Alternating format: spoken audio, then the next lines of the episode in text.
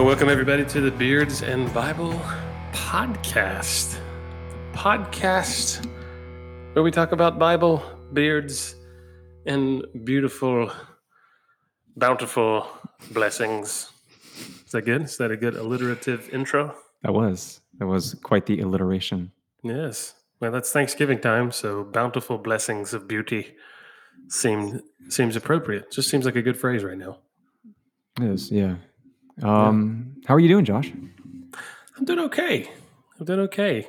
Is there any particular reason you're asking me that, or you just? uh Well, I just heard that uh, you took some some uh, wild game from the woods the other night. Mm. Yes, I did. I'll share. I'll share that story later. But um, yes, I have COVID nineteen. That's probably one of the reasons you're asking me that. I assume. That's yeah. That's the other reason. To be honest, I just wasn't sure. That's the, you didn't know if that was public knowledge or not. You know if I was, you know, you're you're violating HIPAA laws. yeah, yeah. Yeah. But I'm glad that your uh, seems like your symptoms are mild, and uh, yes. so is so are Jenny's symptoms pretty mild. Yeah. So uh, both her and I kind of have body ache, tiredness, a little bit of congestion. And so we're very, very thankful that we have kind of a milder strain of this. And so we're we're thanking God for that. But um, yeah, man, it's it's uh it hits everybody differently. So we we were uh we were blessed enough and fortunate enough to not have the the crazy crazy rona strain so ours is just kind of mild but uh, yeah we're still holed up in the house and quarantined in the house and uh, but i did go out in the woods last night and kill some deer but besides that Hmm. um, So they're having worse symptoms than you are at this point. I think it's safe to the say. deer Yeah, yeah, yeah, yeah, okay. yeah. Okay. Yeah. i would say i would say so Yeah. Well, it's, it's weird because I'm still waiting for Kenneth Copeland's uh, blowing COVID away to, really, to, fully. I mean, I'm still Man, waiting i was kick in. living i was living in that promise i was saying i shall not get it because he blew it away and the next thing i know i had it so i don't know if he blew it towards me from texas Yeah, I don't know. Yeah, it's yeah something. Something did not go right the way it was expected, and I I, I feel Hmm. bad for him. I, I'm just um, Yeah, just not him sure and- what him happened. and- him and all 800 million of his dollars. Yeah, I'm sure he's, yeah, I'm sure he feels bad too. So, that's some lord. yeah. How are you doing, man? I'm assuming you don't have COVID like me. Uh, yeah, I'm just just uh, hanging out. I just got back from uh, a family camping trip from um, from uh, Nice. northern Alabama, due east of Birmingham, a little place Awesome. called Ch- Cheaha Mountain. That just And, sounds uh, super redneck. Cheehow, yeah, man. Cheaha, yeah, Cheehow. yeah. It was beautiful up there, and um, it just fall leaves in full color. And we did some hiking on the trail, got lost a little bit, man. and uh, yeah, it was good. It was good. Um, Stacy was driving on the way back, and she was listening to Beards and Bible on her little AirPod things in her ears. and Oh. um, uh, just at random times emitting, em- emitting quite the chuckle. Um, so I don't Hmm. know if she finds our podcast enlightening or more entertaining, or Mm. maybe a good balance of both. Or maybe Anyway, she's just mocking it. Maybe she's just like, Yeah. these guys are fools. They don't know what they're likely. talking about. but it's the first time I saw her listening to our podcast, and I was actually encouraged by. it. I thought maybe, um, maybe there's hope for us. But yeah, this is it's it's going somewhere. I think so. Yeah, we've arrived finally. Stacy Yeah. Rutledge has uh, tuned into Beards and Bible. So So I'm that's good. I am thankful for all of you listeners out there that have tuned into all of our episodes. Um, Good transition. it's just a season. I don't know. I feel I feel like I'm in a, a season of gratitude right now. I don't know why. Mm, mm, mm, mm, mm. So yeah, here's what here's what I was going to do with my intro. You had posted something on your Facebook about William Bradford, Mhm, mhm. and so I was going to like go the long road, weaving in William Bradford and all that stuff. But you just cut right to the chase. Yeah, you just started saying things like thankful and gratitude and Macy's Thanksgiving Day Parade. mm. yeah. The William Bradford thing is that, like but I way too much work. did Yeah. Weaving that around, explaining who William Bradford is and all that stuff. yeah. Yeah. Yeah. So Thanksgiving is upon us. What are you guys' plans and have they changed at all this year because of everything going on? Uh, yeah, they've actually um, been interesting. So, uh, several years, um, we kind of had a tradition within our family to uh, get together with our extended family, and my dad would create this amazing scavenger hunt for all the kids and stuff. And Um, we did that for I don't know three or four years, and it's funny for a couple of those years, Stacy and I took that opportunity when we were together for Thanksgiving to announce that we were pregnant. And uh, oh, nice. But anyways, the past couple of years since we've moved up to Southern Alabama, um, and uh, you know we're in leadership here at this congregation. Um, we haven't been able to do that. We haven't been gathering, and you know, sadly, my my dad passed away. But um, what we've been doing instead, and kind of setting a new tradition as a congregation, we've got so many different um, transplants to this area as a congregation. Um, so many people are away from their extended family as well. We discovered, so we've we and we're kind of close to a military uh, base as well. So yeah. that's probably that's probably why.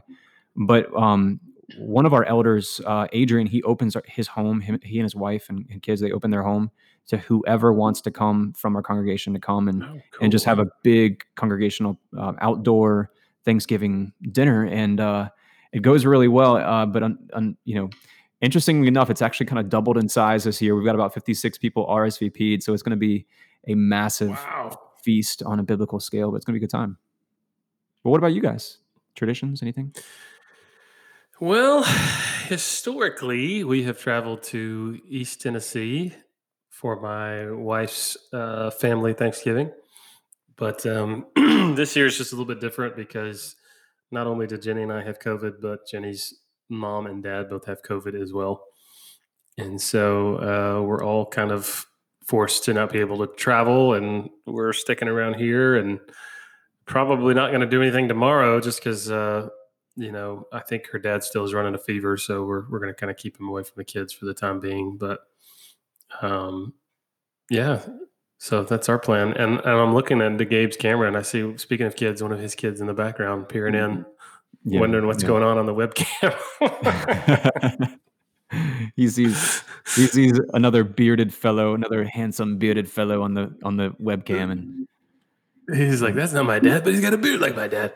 Yeah, yeah. So just so everybody knows, um, that may happen a couple of times through this podcast because Gabe and I are both hiding from our children right now because it's the middle of the day. Most of the yeah. time, we record this at 5 a.m. before our kids wake up, but it's the middle mm-hmm. of the day right now, and they're on the prowl. 5 a.m. is a wonderful time of day too. Everybody's asleep, and just me, it, and, you know, just my coffee and my Bible. yeah.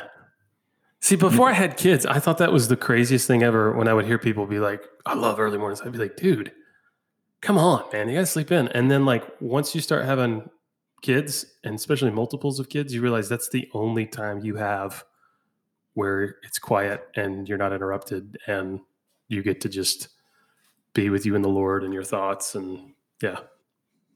Yeah, so now he's going through the fridge behind me. I'm watching. Yeah, what do you get? And, some uh, juice or milk or what do we got? I think he got. I think he got a, a quart of orange juice. I'm um, looking. So, we got. Yeah, he's yeah. got his orange juice and he's kind of waving it around and. And that is that is little. Hoisting it up. There. That is a little big. I'm terrified. I'm terrified at the prospects of raising a clone of myself. It terrifies me. Yeah. That is the sense of justice our creator has. Yes. Just oh man. I have a couple of those. I think my daughter, in some ways, is a lot like me, and uh, it's pretty funny to watch. But yes. is he? Are you going to get him some juice, or are you just going to stare at him? What's going on here? I think he's I think he's gonna football it up to mom because um, I'm oh, I'm okay. actually hunkered down in the basement. This is like this was my escape plan as well. I'm down in my basement. Yeah. And uh, this was like you said, if it's not 5 a.m., I can't I can't find a quiet square foot in my house. Yeah. So I'm down in the basement. I thought I locked the door at the top of the stairs, but apparently it's it's unlocked. I am in my office with both of my kids laying down, attempting to take a nap. Mm. And you're going to think I'm a horrible parent, but I gave them both a half melatonin gummy to help them sleep. Is that bad? No, no you know, funny story. Um, my parents, my parents used to give me codeine at night. You know, this is back oh, before, wow. Back before parents thought the world was, was out to kill their child. You know, yeah, yeah, um, yeah. And, and everybody had to be super, super protective of their children. But my parents would just like give me just yeah random doses of codeine at night, pretty much like I think wow. on a regu- regular basis. That um, explains and, a lot, man and then they would actually put yeah yeah they would put me in the closet and then shut the door and I would just scream and I would just scream until the codeine kicked in and I'd just eventually pass out. Like literally the codeine would just knock me out and I would sleep all night. Well, one time wow. my my dad gave me my dose of codeine for the night, and he didn't mention it to my mom, and my mom double dosed me on codeine. and they like they said I slept for just like 12 to 14 hours that day. Oh and like, they were like, it was the greatest thing ever. Wow. So, yeah. Yeah. We we do use melatonin every now and again. They'll give them like a little half gummy tablet and it helps them sleep. And and truthfully, I know this sounds like justification, but truthfully, they both need to sleep because we think Aiden may have a little bit of what we have because he's been he said that his head aches and his his body aches just kind of like ours. So, but he feels fine otherwise. But we told him we're like, buddy, you got to get some rest because none of us are feeling good. So, yeah, no, I don't blame you. I think I wouldn't. Yeah. I wouldn't give them codeine, but um, yeah, I was about to say I, I don't think I want to drug my kids with codeine, but uh, you know, hey, you know, one time it was the '80s. Things were different back then. For those who question the safety of codeine or not codeine, oh gosh. like, so is this podcast about drugging your kids, or is it about things? Oh man, we are we are more appropriate at five o'clock in the morning. But for those who question the safety of melatonin, um, Eli, who is now eight years old, when he was like three or four years old, he he actually got a bottle of melatonin one time off the shelf, and um, he opened it up, um, and he managed we the best guess is that he he swallowed 30 plus melatonin oh pills. Oh my gosh. And we were freaking out. We called poison control and we like we are doing everything we could to try to like get him to to try to throw those up, you know, and and yeah, um, yeah, yeah. poison control was like, well, there's really nothing, you know, that we don't it's not toxic. Um, so he's gonna sleep really well and you know, just wake up in the morning, be really groggy. Um, and yeah, lo and behold, he was like completely fine in the morning. We we were like checking on him throughout the night, you know, and like oh, sure, man, coma or something. And he he came upstairs for breakfast the following morning, and he was just like rubbing his eyes, and he's like, "Can I have Cheerios?" And we're like, "Wow, that was yeah, it's crazy." Well, there you go. There's the power of melatonin. I don't feel so bad now. So yeah. there you go. Well, our podcast today on this eve of Thanksgiving is unexpected blessings of 2020 and things to be grateful about in 2020 because usually when thanksgiving rolls around um, there's pretty standard things to be thankful for. People talk about being thankful for their family and being thankful for their finances and their church and all that stuff. And and those are all things to be grateful for don't get me wrong. Mm-hmm. but uh 2020 has been what's a good word? A dumpster fire Challenging? I was trying to think of a good, clean Christian phrase, but it's been a year, right? Yeah, like a three ring circus. Yeah. Like, yeah. like, uh, yeah. was the, so, the, the, Zeppelin that caught on fire and burned and. Yeah, the Hindenburg. Hindenburg, yeah. Oh, the humanity, yeah, yeah. So we've had Kobe Bryant die in a helicopter crash, which okay, for for those of you who think I'm making light of that, um, that was so strange and eerie and unexpected earlier in the year, right? Mm-hmm. Mm-hmm. So you know, tragedies happen like that. I get it, but the fact that that happened when it did, how it did, it took a lot of people off guard, right? And then we had uh, Soleimani thing. I don't think I'm saying his name right. Remember the, yeah, the uh, Iranian, yeah, the Iranian general um, he was taken out by uh, U.S. forces, and that caused quite a stir um, just in the international landscape. And then, obviously, the COVID nineteen pandemic. Mm-hmm. That has been um, obviously something I'm now experiencing firsthand. And then in the summer, we had uh, protests and riots due to um, the George Floyd killing and other incidents across major U.S. cities um, some of which continue even now. Um, protests and things in Washington, D.C., and Portland, and other parts of the country. And then in the fall of 2020, the election. That was the crazy news that's been mm-hmm. going on for, it's still not over. So it's been going on for the past uh, month, really. But um, and then through it all kind of uh, we see case spikes we see people getting sick we see people losing jobs we've seen just a lot this year and sometimes i think we've taken for granted just how crazy of a year it's been hmm. yeah and on top of all that a lot of forest fires out west and Mhm. Ear early in the year, I mean, we quickly forget the Australian forest fires and stuff. That's right. That was that was pretty wild. Um, yeah, it's been a it's it's like I said, I think I said in the last episode, this this um this year alone could be like 10 chapters in a history textbook. Mm-hmm. Interesting year. Yeah. So the challenge is, you know, the Bible says that we are to give thanks. And we're to give thanks in all things. We're going to give thanks in every season, right? And so it really shows if we take God's word serious when we've had a year like the year that we've had, if we're able to still give thanks and still practice gratitude in the midst of the year we've had. And sometimes that gratitude comes in unexpected places. Mhm. So, what we're going to do today is we're going to talk about five unexpected things to be thankful for in 2020. And um, I'm sure anyone listening to this can probably think of your own five. In fact, I think that's probably a good thing to do to think of things that God has uh, taken you through and how there have been blessings as a result of that, and to practice gratitude as a result of that. But uh, so, Gabe and I are just going to talk back and forth about things to be grateful for. Yeah. Yeah. Now I, I'm this isn't one of my 5, but I'm sure a lot of people are thinking, uh, I'm grateful that 2020 is almost over. But I don't know that that that's gonna change anything about the world and the no, the fallen state of humanity or anything like that. But exactly. But same yeah, same problems will still be there once uh once the New Year's Eve ball absolutely. drops and Ryan Seacrest. I don't even know if Ryan Seacrest is going to do his thing this year. So Mm.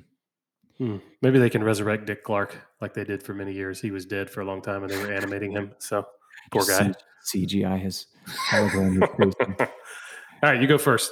Tell me something Okay. you're thankful for in 2020. Uh, Zoom and toilet paper. No, I'm just kidding. I'm just kidding. Uh, no, I am grateful. I, if I'm not mistaken, this podcast was birthed out of you and I sitting at home, realizing that we have some free time on our hands. yes, it and was. We, were, we were talking on the phone, and we said, "What if we start a podcast?" And we didn't know what to call it at the time, but here we are. How many? How many episodes in? Sixteen. This will 14? be our 18th episode, I believe. Oh wow! Yeah. So um, this unexpected blessing of 2020 is that we started a podcast, and uh, it's been um, glorifying to our Creator and encouraging Mm. people in their faith, and I'm very, very thankful for that. Absolutely. Absolutely. I'm thankful for that as well. And it's funny, we probably wouldn't have started a podcast if we both hadn't been stuck at home. mm-hmm. Yeah. Um, I'll go with my first one. I am grateful right now uh, to be alive. And I'm grateful that my family is alive too. and I know that sounds like the, the biggest understatement of the century, but um, there are so many things that we took for granted a year ago. And so the little things that we took for granted mean so much more now than they did this time last year. And the Mhm. biggest is this gift of life that is just so much more valuable um, than it was this time last year. Yeah. Uh, th- this year has been super hard, but at the same time, all things considered, my family has been incredibly blessed. We've we've had good health. I mean, we have COVID now, but dude, like if this is our symptoms, this is as bad as it gets. Like we should be praising God because man, I've talked to people that have been hospitalized and talked to people that have been on ventilators and so I am Mhm. so grateful that you know God has protected us in the midst of this. Um, God's taken care of us financially. Um, our church is survived. Not only that, I think our church is now healthier than it's ever been. Um, we're closer in our marriage. Jenny and I are now than we've ever been. We've uh, got just amazing friends, and Hmm. really all the things that we thought mattered so much don't actually matter as much as we thought. And that's things like entertaining or just being entertained. You know, entertainment, Mhm. uh, sports, eating out, all that, all those things. You know, we can live without those things. Um, Yeah. Just, just the gift of life that God's given us. I'm just, I'm grateful for that. Yeah. Yeah. Absolutely. Um, I'll do my number two. All right, Uh, do it. Uh, this year has been a year of unexpected extra time with my family. Mm. Um, you know, in March, my school shut down and went virtual. So I was teaching um, virtually, and it would I would teach for about thirty minutes via Zoom, and um, you know, have about 10 minutes, 15 minutes in between each class um, where I could run out and have a snack with the boys, help them with their schoolwork, help them with their chores because, um, you know, they're homeschooled and they wouldn't have been in school anyways. But, um, you know, just be, be with Stacy, um, have a cup of coffee with her. And it was like, you know, I didn't, that, that commute, that, that, uh, 30 minutes into work, 30 minutes back, that wasn't there. So that was an hour more that I was at home. Um, mm. So kind of figuring out my place in the home again, what that looked like to be working from home and kind of having those boundaries. But the the unexpected blessing of of being there with my family all the time, that was, I know that was, um, especially how young my boys are and how you know formational this age is for them. Uh, that was a blessing, I'm sure, for them. That's awesome, man. Did you find yourself in the midst of that at times being frustrated? Oh, and, yeah, and feeling like, man, I just want to be out there. I want to be back at work. I want to be out of the house. Yeah, absolutely. I mean, yeah. Uh, well, in part, partly my own fault because I I need routine, and when that routine is broken or it's changed or altered, you know, I I don't really know what to do. I kind of panic a little bit, so I have to kind of recreate that routine, but it, but at home. And once I did that, and I kind of got into that groove, and we all understood, you know, leave dad alone between these hours. Um, he's going to work, quote unquote, and then he's coming home. But um, but yeah, you know, inevitably there's like the fight that you got to run out and break up, and you know those kinds of things. So oh, I'm yeah. not. I can better relate to people who work from home. It's difficult on a different level. Um, it's a blessing, but there's also challenges that come along with that. Yeah, absolutely. Uh, let's see. My number two. Um, the second unexpected blessing I think I'm grateful for in 2020 is actually a lot more to do with 2019 than it is 2020. And um, that is, I'm thankful for God's perfect timing and his perfect redemption because um, last October, both of my grandmothers passed away within two weeks of each other. And Jenny and I had a miscarriage at the beginning of October. Mm. So I was just in this place of not understanding, asking God why, why did, why was there so much death? Why was there so much, you know, darkness going on in one month? I mean, it was just, it was really, really tough to figure out what he was doing. Yeah. Um, and it was tough too because I was called on by you know both sides of my family, my mom's side, my dad's side, to officiate the funerals for my grandmother, uh, both my grandmothers, and so it was just it was hard to not be able to really process that and just kind of have to you know do what I was being asked to do, and then I could kind of process that later. But um, Hmm. When COVID broke out in March, uh, the most vulnerable group of people obviously was seniors. And so one of my grandmothers would have been 94, hmm. the other one would have been 88.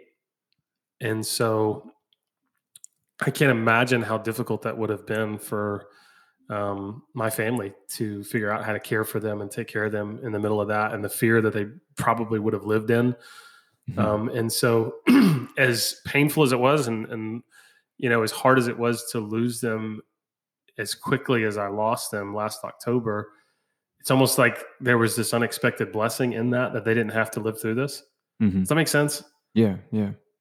Well, I think one I know that the, sounds weird to say, but no, no, I completely understand. And one, you know, even more unnatural than death is to us is the idea of our loved ones having to pass completely alone and isolated because they have an illness that is highly contagious. And that's I think that's one of the one of the worst evils of this disease is that people are having to to w- step into death, step into eternity without their loved ones on either side of them. And that's one of the most Yeah. tra- tragic aspects of this pandemic. Um, that you know, it just it just angers me to think about. Um, Yeah. but yeah, I would I would hate that for any family member and i know there's people who have probably listening who know people or or they themselves lost a loved one without having to you know being able to be there to hold their hand. And um, for that you know I'm, I'm i'm deeply sorry and grieved and i wish i could do more to fix that but we just have to pray for yeah. redemption. We have to pray for his kingdom.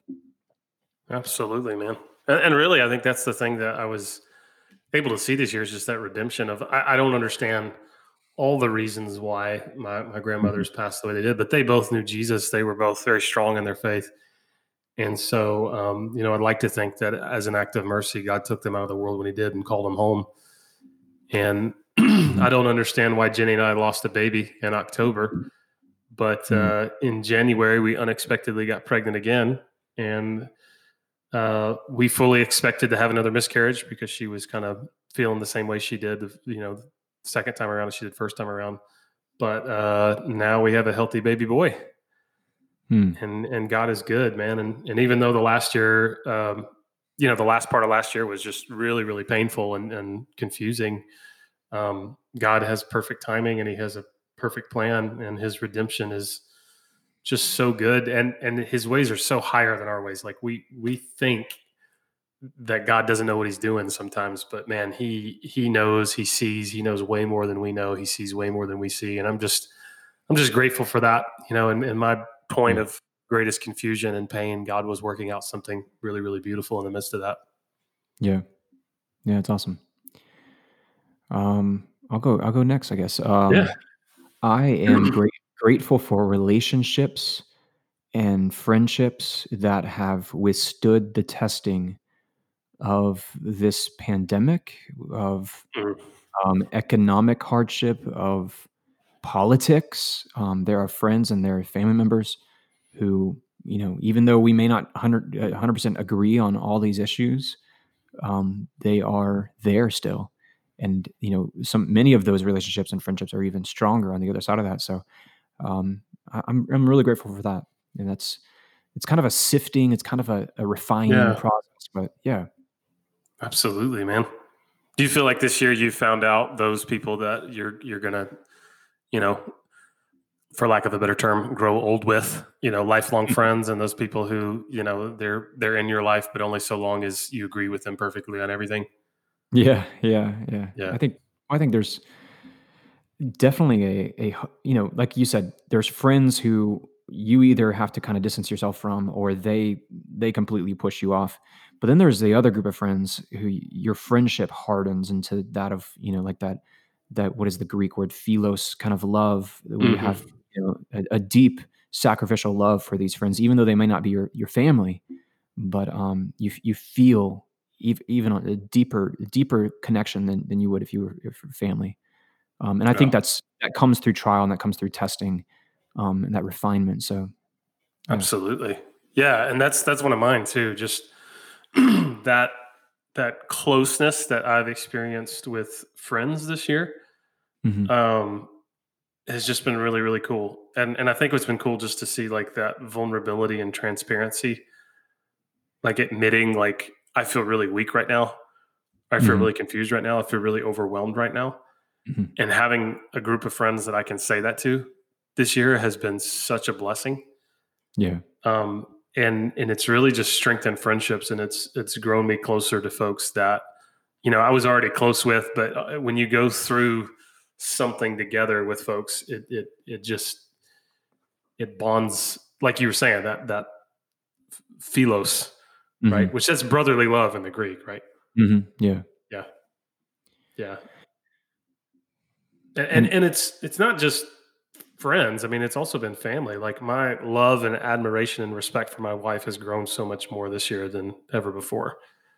hmm, Like seeing her right in the middle of March, April, and May when you know spikes were happening, and she was suiting up and going doing her home hospice thing while she was pregnant.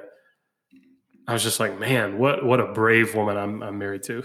Like this hmm, this is just incredible that she's doing this and and she was still able to be mom and still able to be wife and still able to you know manage all the different dynamics of being a pastor's wife. I just it, it caused me to get so much closer to her.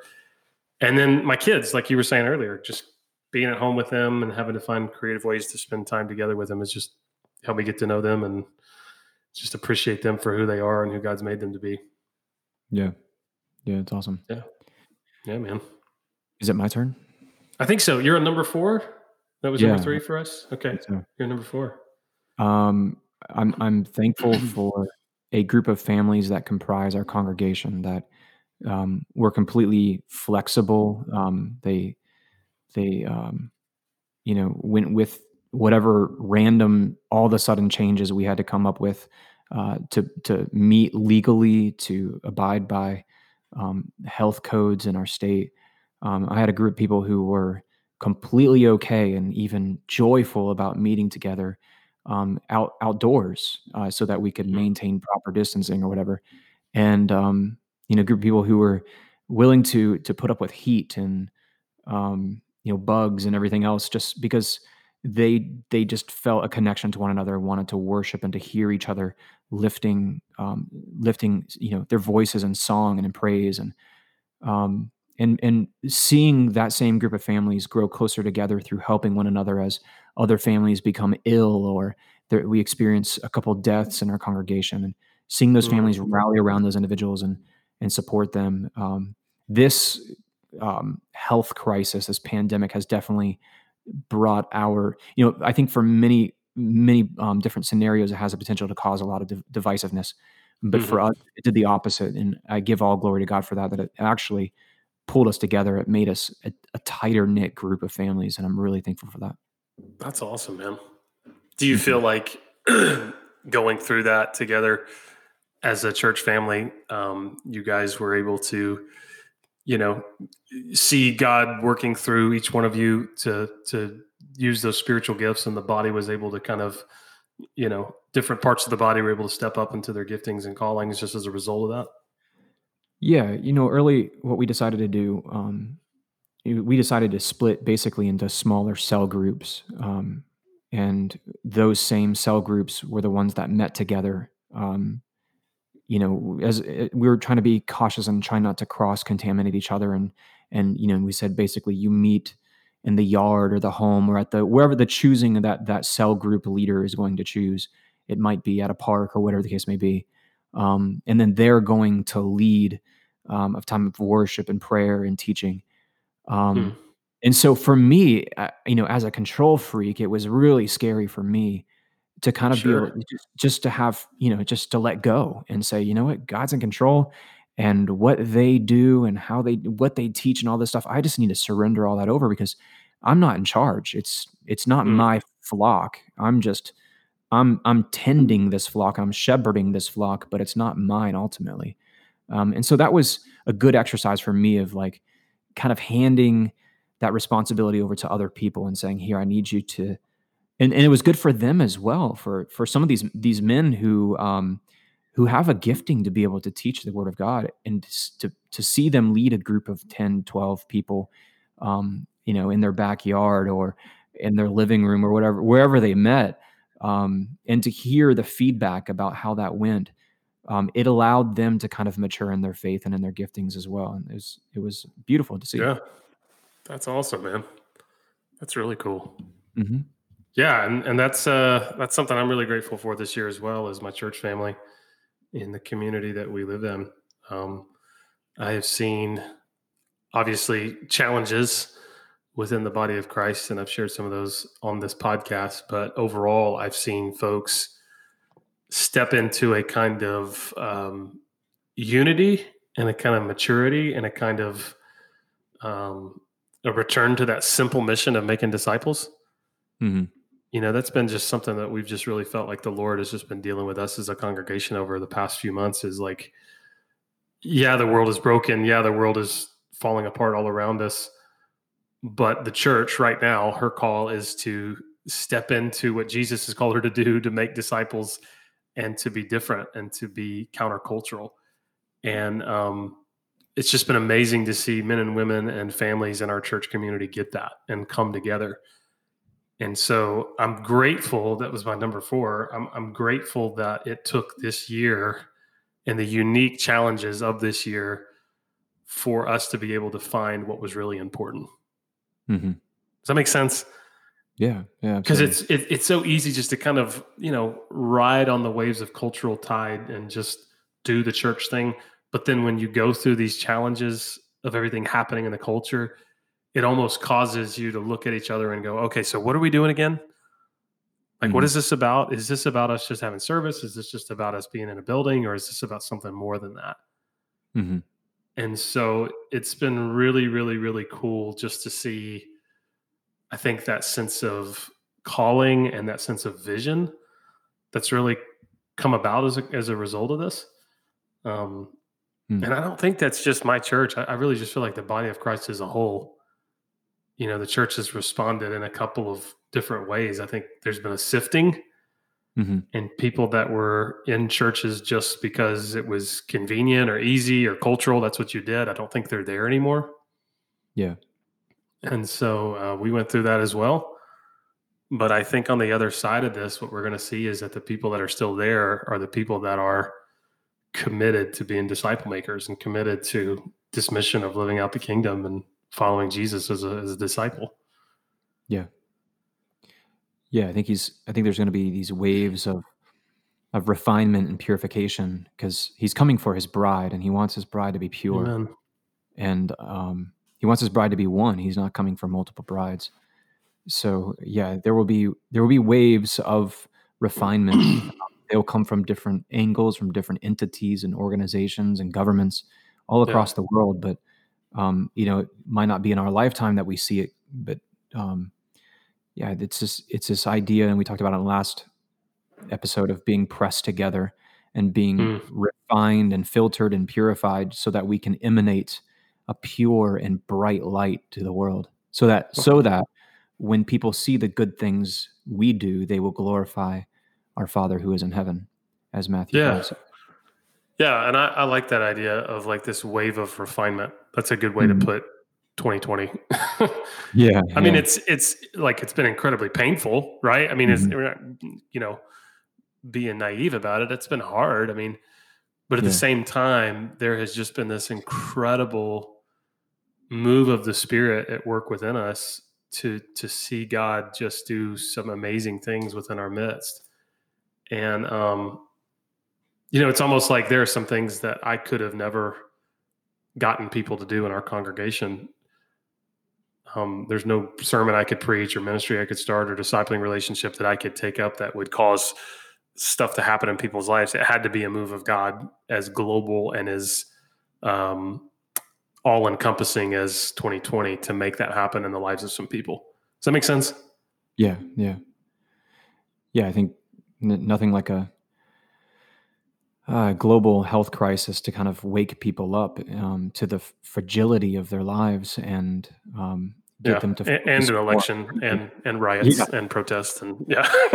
yeah yeah yeah, man. And- And I, I mean, I could be wrong, um, but I, I feel like it's it, it's part of this process that Paul calls the birth pangs of Messiah. Yes. Um, I don't think you're wrong. I think you're right. Yeah, and I, you know, I I hope his return is in my lifetime.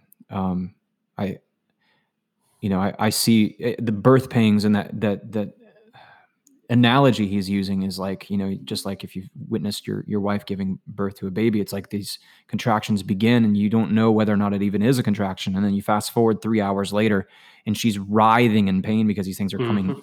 closely together and more um, with more intensity. Um, so i don't know. I mean but then again that's what people would have said back in 1917 as it seems like the world was on fire with war and spanish flu and and again in the 1930s and 40s with the rise of imperial japan and, and germany and so I, Yeah. I you know i just don't know but it's um, in the last the last couple of centuries it seems like there's been um, at least an uptick in and human evil and fallenness and brokenness and death and exploitation and but at the same time this uh, even greater spread of the message of the gospel throughout the world to the ends of the earth um, Yeah. Yeah. Well, we gotta we gotta remember too that you know the Bible says a day with the Lord is as a thousand years, right? I Mhm. mean, for us, we're like, oh well, you know, hundred years, man, it's been going on. Well, I mean, to God, eternal, transcendent God, what's a hundred years, right?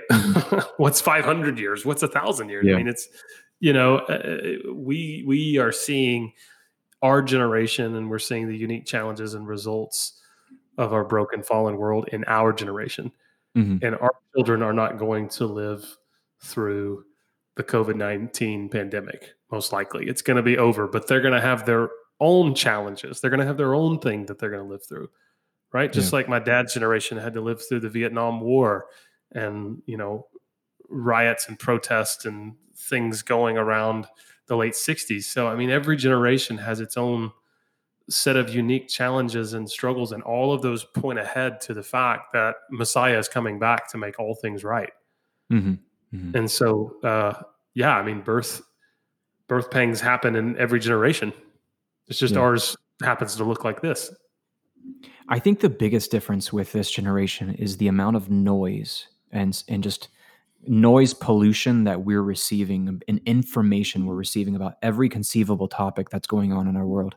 Um, and, and from all different perspectives and all different opinions. It's like we have so much information and, and opinions and information. It just, you know, all this noise and clutter that is at our fingertips and in our ears um, that we have to kind of discern and make sense of. And and that's where I think I, I love to do a podcast episode on. Um, we talked about the word of faith movement and people prophesying and giving words of prophecy and dreams and things. Um, it just seems like we both agree there's been an uptick of that, and so many people latching on to these self-professed prophets on the you on, on YouTube or on, on the internet. Um, Mm. How do we make sense of all that, and what do we do when when they're wrong? You know, and how do we follow Yeah. up with that? Um, that's I think that's the biggest difference is like back in 1917 during you know World War One and the Spanish flu. It's like you might be able to go to the corner store um, in your city and get a newspaper and once a week or something. And but it was very all the information was so localized. Whereas now it's like at our fingertips, we have all the information available that is going around in in the entire world, and it's Yeah. it's overwhelming at times. And then you throw in people posting everything and every little opinion on social media that you also Yeah. have to kind of stack on top of that. It's Well, and and again, like we've talked about this before, like the confusing part about it is so much of it is slanted and subjective mhm, and and catered and built around giving us what it is we want to hear. So trying to be wary of that as we're looking through that and sorting through that, it mhm. almost becomes this like incredibly exhausting uh, discipline of you know who can i trust? What can i trust? I can't even trust my own biases right? I mean and, and that's the hard part about it is like a, a news story comes out and we're just like okay. We, we almost have to read four or five news stories reporting the same event from other sources to know what the true story is because everything's so slanted now. Yeah, and then once you do think you got to, you think you got to a pretty good place where you you're looking at it objectively and you have the truth, right, quote unquote. Then you're like, okay, how does this even? How, how do I affect any sort of change in this situation? right I'm right completely powerless in this. So it's yeah.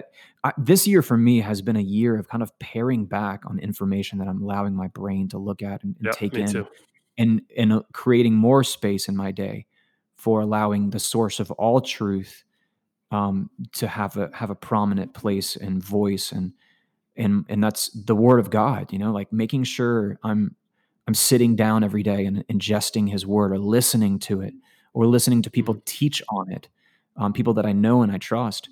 Um, so I would encourage people listening, uh, turn the news off, turn you know, delete the social media off of your device Yep. and just just get alone with God. Just just rid your life of all the noise Yep. and uh, allow yourself to be filled with His presence, His Holy Spirit, and just um, and in His Word and mm. study His Word because you cannot go wrong. can i tell you a funny story Sure. so you knew i got off facebook for like two or three weeks right before the election Yeah. Yeah. so I've been off for, for about three weeks, completely deactivated Facebook, Instagram, all that stuff. And I hopped back on this morning just to let folks in my church know that, you know, my wife and I have COVID, but we're okay, that you can be praying for us. And so I, I posted something this morning that basically said, Hey, we have it. We feel okay. Here's some thoughts. The first is this thing is real, so we need to be careful, right? That was the first thought Yeah. and it's not wrong to be precautious it's not you know just just this thing is real you don't want to get it be careful right and then secondly i said but at the same time let's not live in fear like jesus is still on his throne everything's going to be okay even if you get covid he's still going to give you the grace you need to get through covid love you guys. God bless you guys. You know leave it at that. Thinking there's no way that anybody could take exception to anything i said and you know whatever. Well i was wrong again. Somebody hopped on there. A guy I hadn't spoken to in like really five or six years and put something on there like you're not a medical doctor all you have is anecdotal evidence from two cases you and your wife people are dying from this thing how dare you tell people not to live in fear and all this stuff Oh wow. So I was like, is he being serious? So I like deleted his comment and then he sent me a message and was like saying, uh, you know, all you pastors, it's like it's like a you know, Jonestown, you know, they're brainwashing their people, telling them all these things. And I'm like, okay, thank you for reminding me why I'm not on social media. Mm. Because you can literally say anything. You can be like, hey, I like coffee. Mhm. And somewhere, somebody hiding behind a keyboard can take exception to what you said and go on the attack and write you the most inflammatory things and not have to be accountable for anything they say because you'll never see their face. Mm. And I think that's a reminder to me why I don't ever want to be on social media again. Yeah. Yeah. Like I'm going to let this post run on for, you know, a little while so people can know what's going on and then I'm going to get right back off because it's not worth it to me. Like why do I care about what the guy 6 years ago that I met one time thinks that I'm Jim Jones from Jonestown because I said something about COVID he didn't like. Like wh- why should that bother me? Hang on just a second. My doorbell just rang. I think Amazon dropped off my my Kool Aid packets and spacesuits up in the right. okay. Okay, I'm back. That, that was Okay, you're back. Okay, good. Yeah, yeah. So it's good. Um, yeah. It's good to know that you're also a, a Jim Jones type. Any pastor Mm-hmm. is really that speaks anything. It's true. Yeah. What's your number five? Oh, my number true. five. Yeah. Yeah. My, my my last um my the ability um this fall to start my school year off in person with my students in a classroom. Um, I Mm. really take that for granted, and I am a horrible uh, online teacher. well, I- shouldn't say I'm horrible, but I just don't get a lot of fulfillment out of it. The, that's the the worst parts of being a teacher. I, you know, just um, I, I really enjoy being in a classroom with students, looking at them in the eyes, and having that interaction with them, um, and building relationships with them that way. Yeah. Um, I, it's not possible over the internet, and it's it's um, it really is. It's kind of deflating for me. It's so yeah. I, I really took that for granted, just meeting with them in the, in the classroom. So I'm really happy to to have been able to do that this year so far. yeah, man. Yeah, I couldn't do Zoom teach either. Mm-mm. I did like a couple of Zoom meetings for our staff and for like a newcomers class, and I was I did it like one time, and I was like, yeah, that's about it for me. Can't imagine doing that every day. what was your number five? so here's my number five. Um, I am grateful for criticism, disapproval, and the strong opinions of other people. Hmm. You're better. You're a better man than me.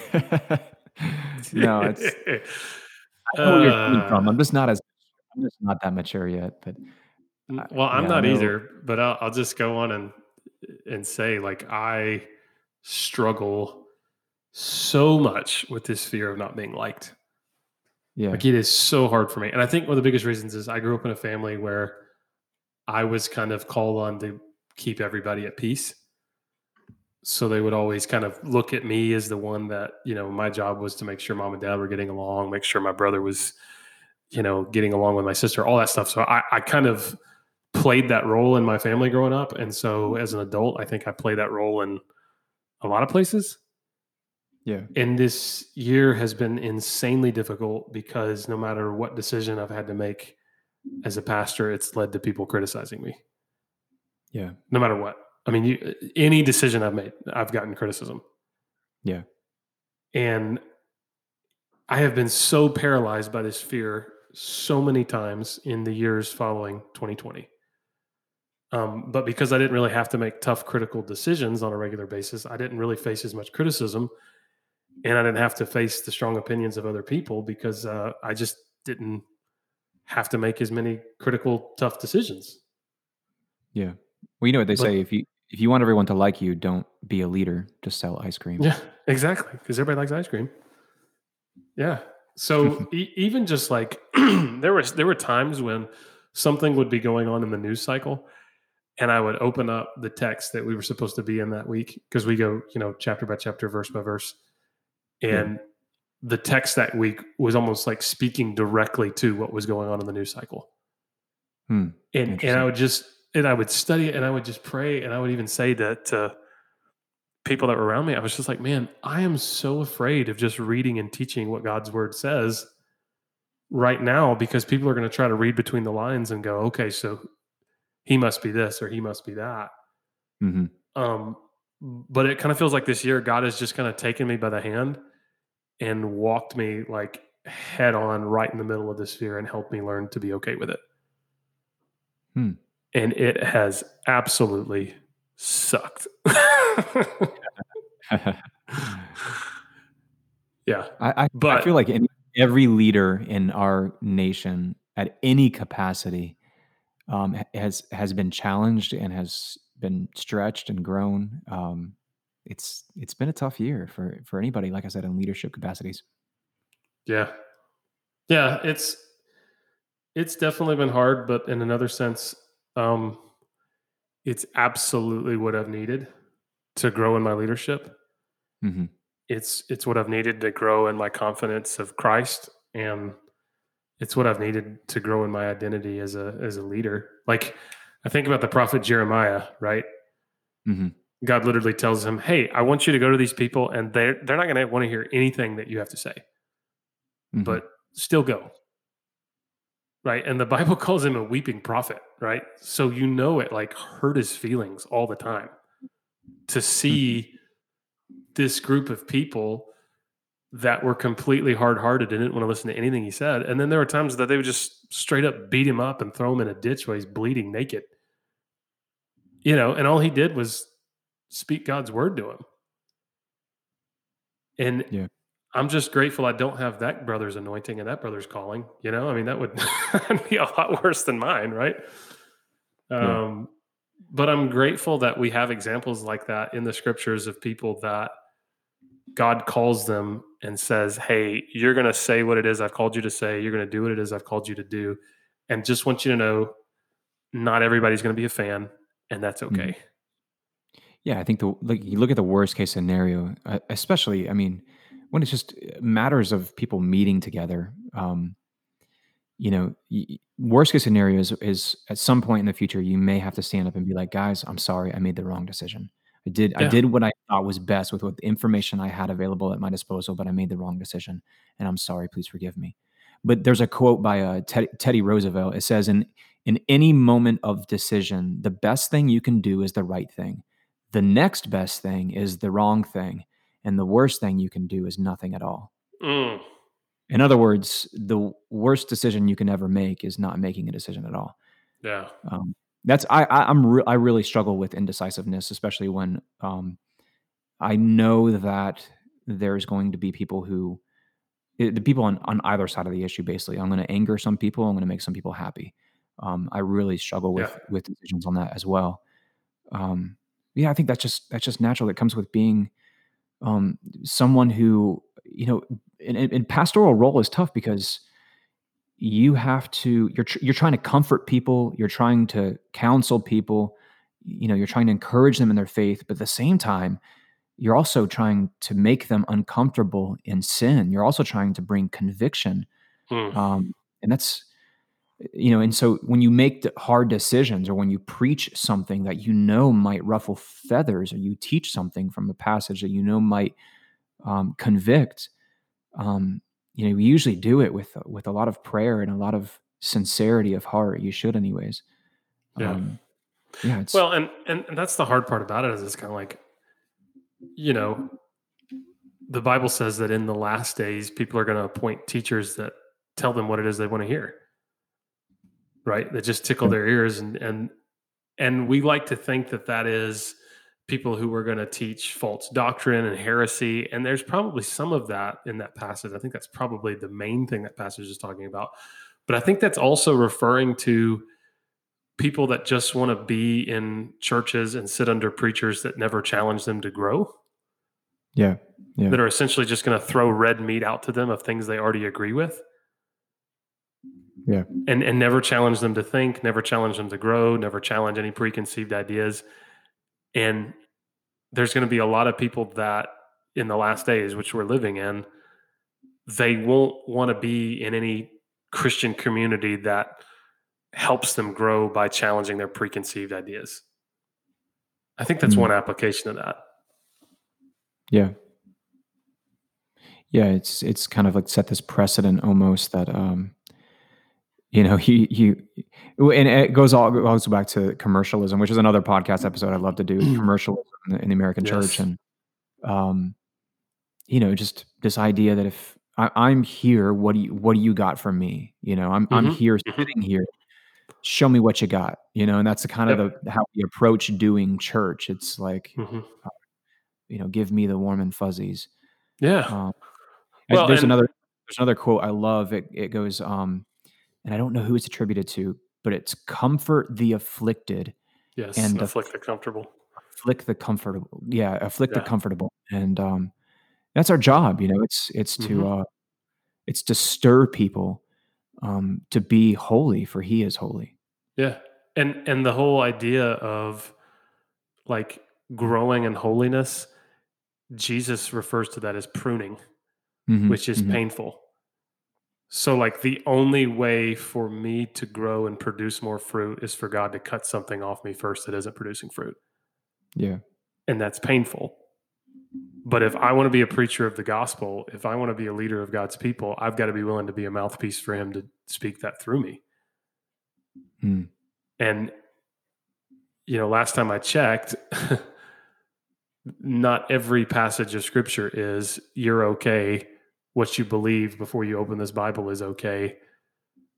You know, the Bible says it's sharper than any two edged sword. So it does the work of pruning. All we're to do as ministers of the gospel is open it up and read what it says and let it do its work. Hmm. Yeah. But if but if we're afraid to do that because we're afraid that somebody's gonna, you know, hear it and get mad and you know, oh, I know what you're saying. I'm leaving, you know.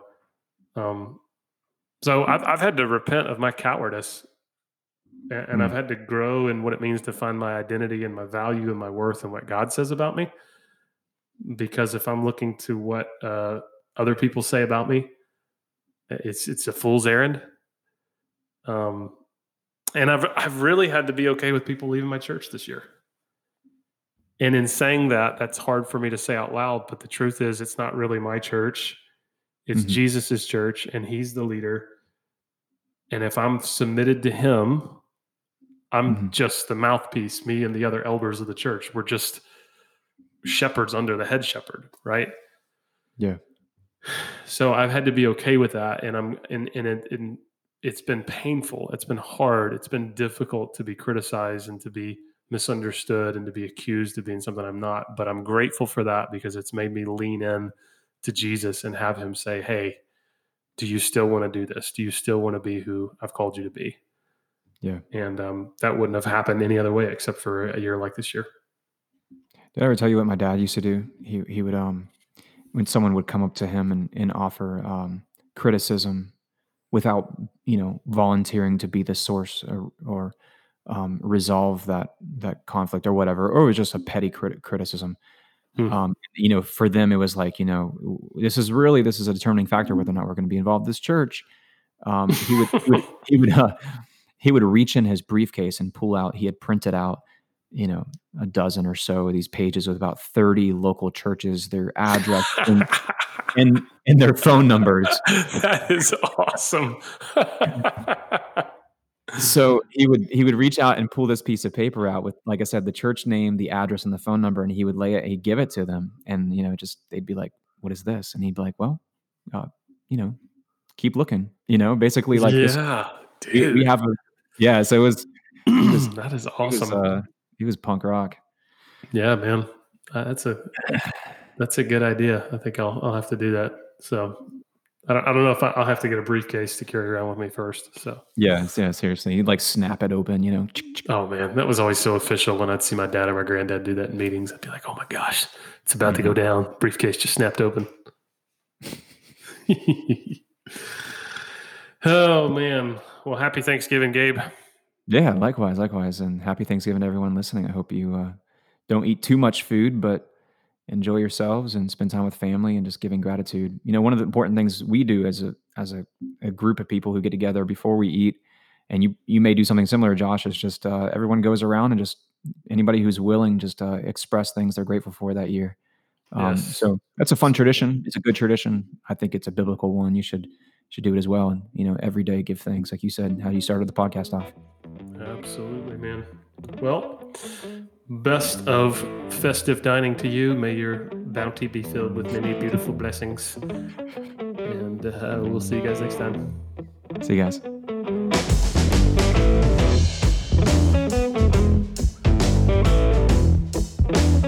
Well, thanks for listening. That's our show. If you like what you've heard, make sure to give us a share, leave us a review, or send us an email at beardsandbiblepodcast at gmail.com.